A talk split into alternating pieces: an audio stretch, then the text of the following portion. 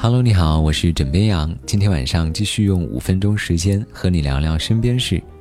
这夏天越来越热了，有人窝在空调房里扎着不出来，有人靠西瓜冰水来解热，当然也有部分人选择通过减少身上的衣料来进行缓和。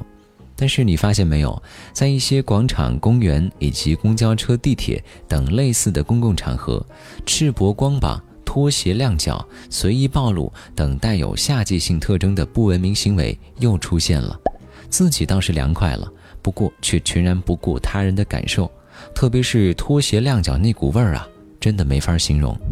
近日，山东济南开展了不文明行为夏季集中整治的消息引发大伙关注。济南市文明办相关负责人表示，城市文明和每个人息息相关，少数不文明行为会影响城市的整体形象。整治活动希望能够提升整体的市民素质。其实，除济南之外，全国多地均出台措施整治光膀子等行为。像今年五月一号起，天津市文明行为促进条例正式实施，规定在公共场所赤膊的、不听劝阻的、拒不改正的，处五十元以上两百元以下罚款。再比如说，二零一五年在河北邯郸进行的文明整治中，城管人员给光膀人员一人一件文明衫，并且还会动员摊主对赤膊者实施劝阻。枕边羊想说，光膀一时爽。文明全丢光，留下好美德，心境自然凉。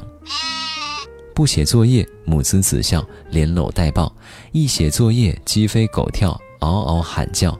比教孩子写作业更头疼的，大概是和孩子一起写作业。如果还有更头疼的，那一定是再来一道题。但最近，教育部发布通知，要求学校合理布置暑假作业，严禁布置要求家长完成或需要家长代劳的作业。消息一出，话题“严禁布置要求家长完成的作业”登上微博热搜榜。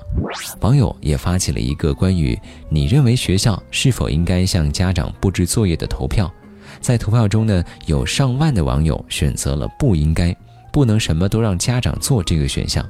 网友虫虫说：“家长有义务教育和陪伴孩子成长，但是家长没有义务替校方完成教学任务。”还有人调侃说：“多个孩子的可以叠加假期吗？”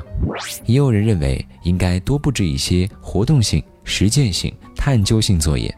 不过，也有网友觉得学生和家长一起做作业不见得一定是坏事，毕竟陪伴成长也是家长幸福感的来源。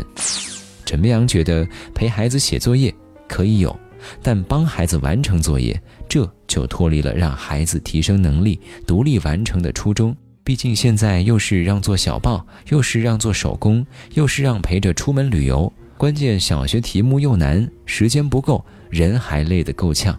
哎，这么想想，当年我爸妈呀，也真的是辛苦了。对于这个事情，不知道你怎么看呢？欢迎各位留言分享。接下来跟你分享一个好消息，在全球五千多门网络慕课中排名第三，为长沙古城墙保护四处奔走，被网友尊称为“长沙梁思成”。湖南大学风云教授柳素首次音频开讲，从梁思成到林徽因，从中山陵建造到苏州古城规划，背后都有怎样的秘辛？唐代风格建筑是否已经在中国大地消失了？北平城曾经陷入被拆迁的困局，是谁挽救了古都？日寇侵略下，中国建筑专家是如何坚守本心？精选七位建筑大师分享他们的传奇人生，让我们看到建筑大师们在巨变之下的反思与坚持、热血与匠心。现在在喜马拉雅搜索关键词“建筑大师”，听柳素教授讲述真正的筑梦情缘。好了，今天呢就先跟你聊到这里。我是枕边羊，跟你说晚安，好梦。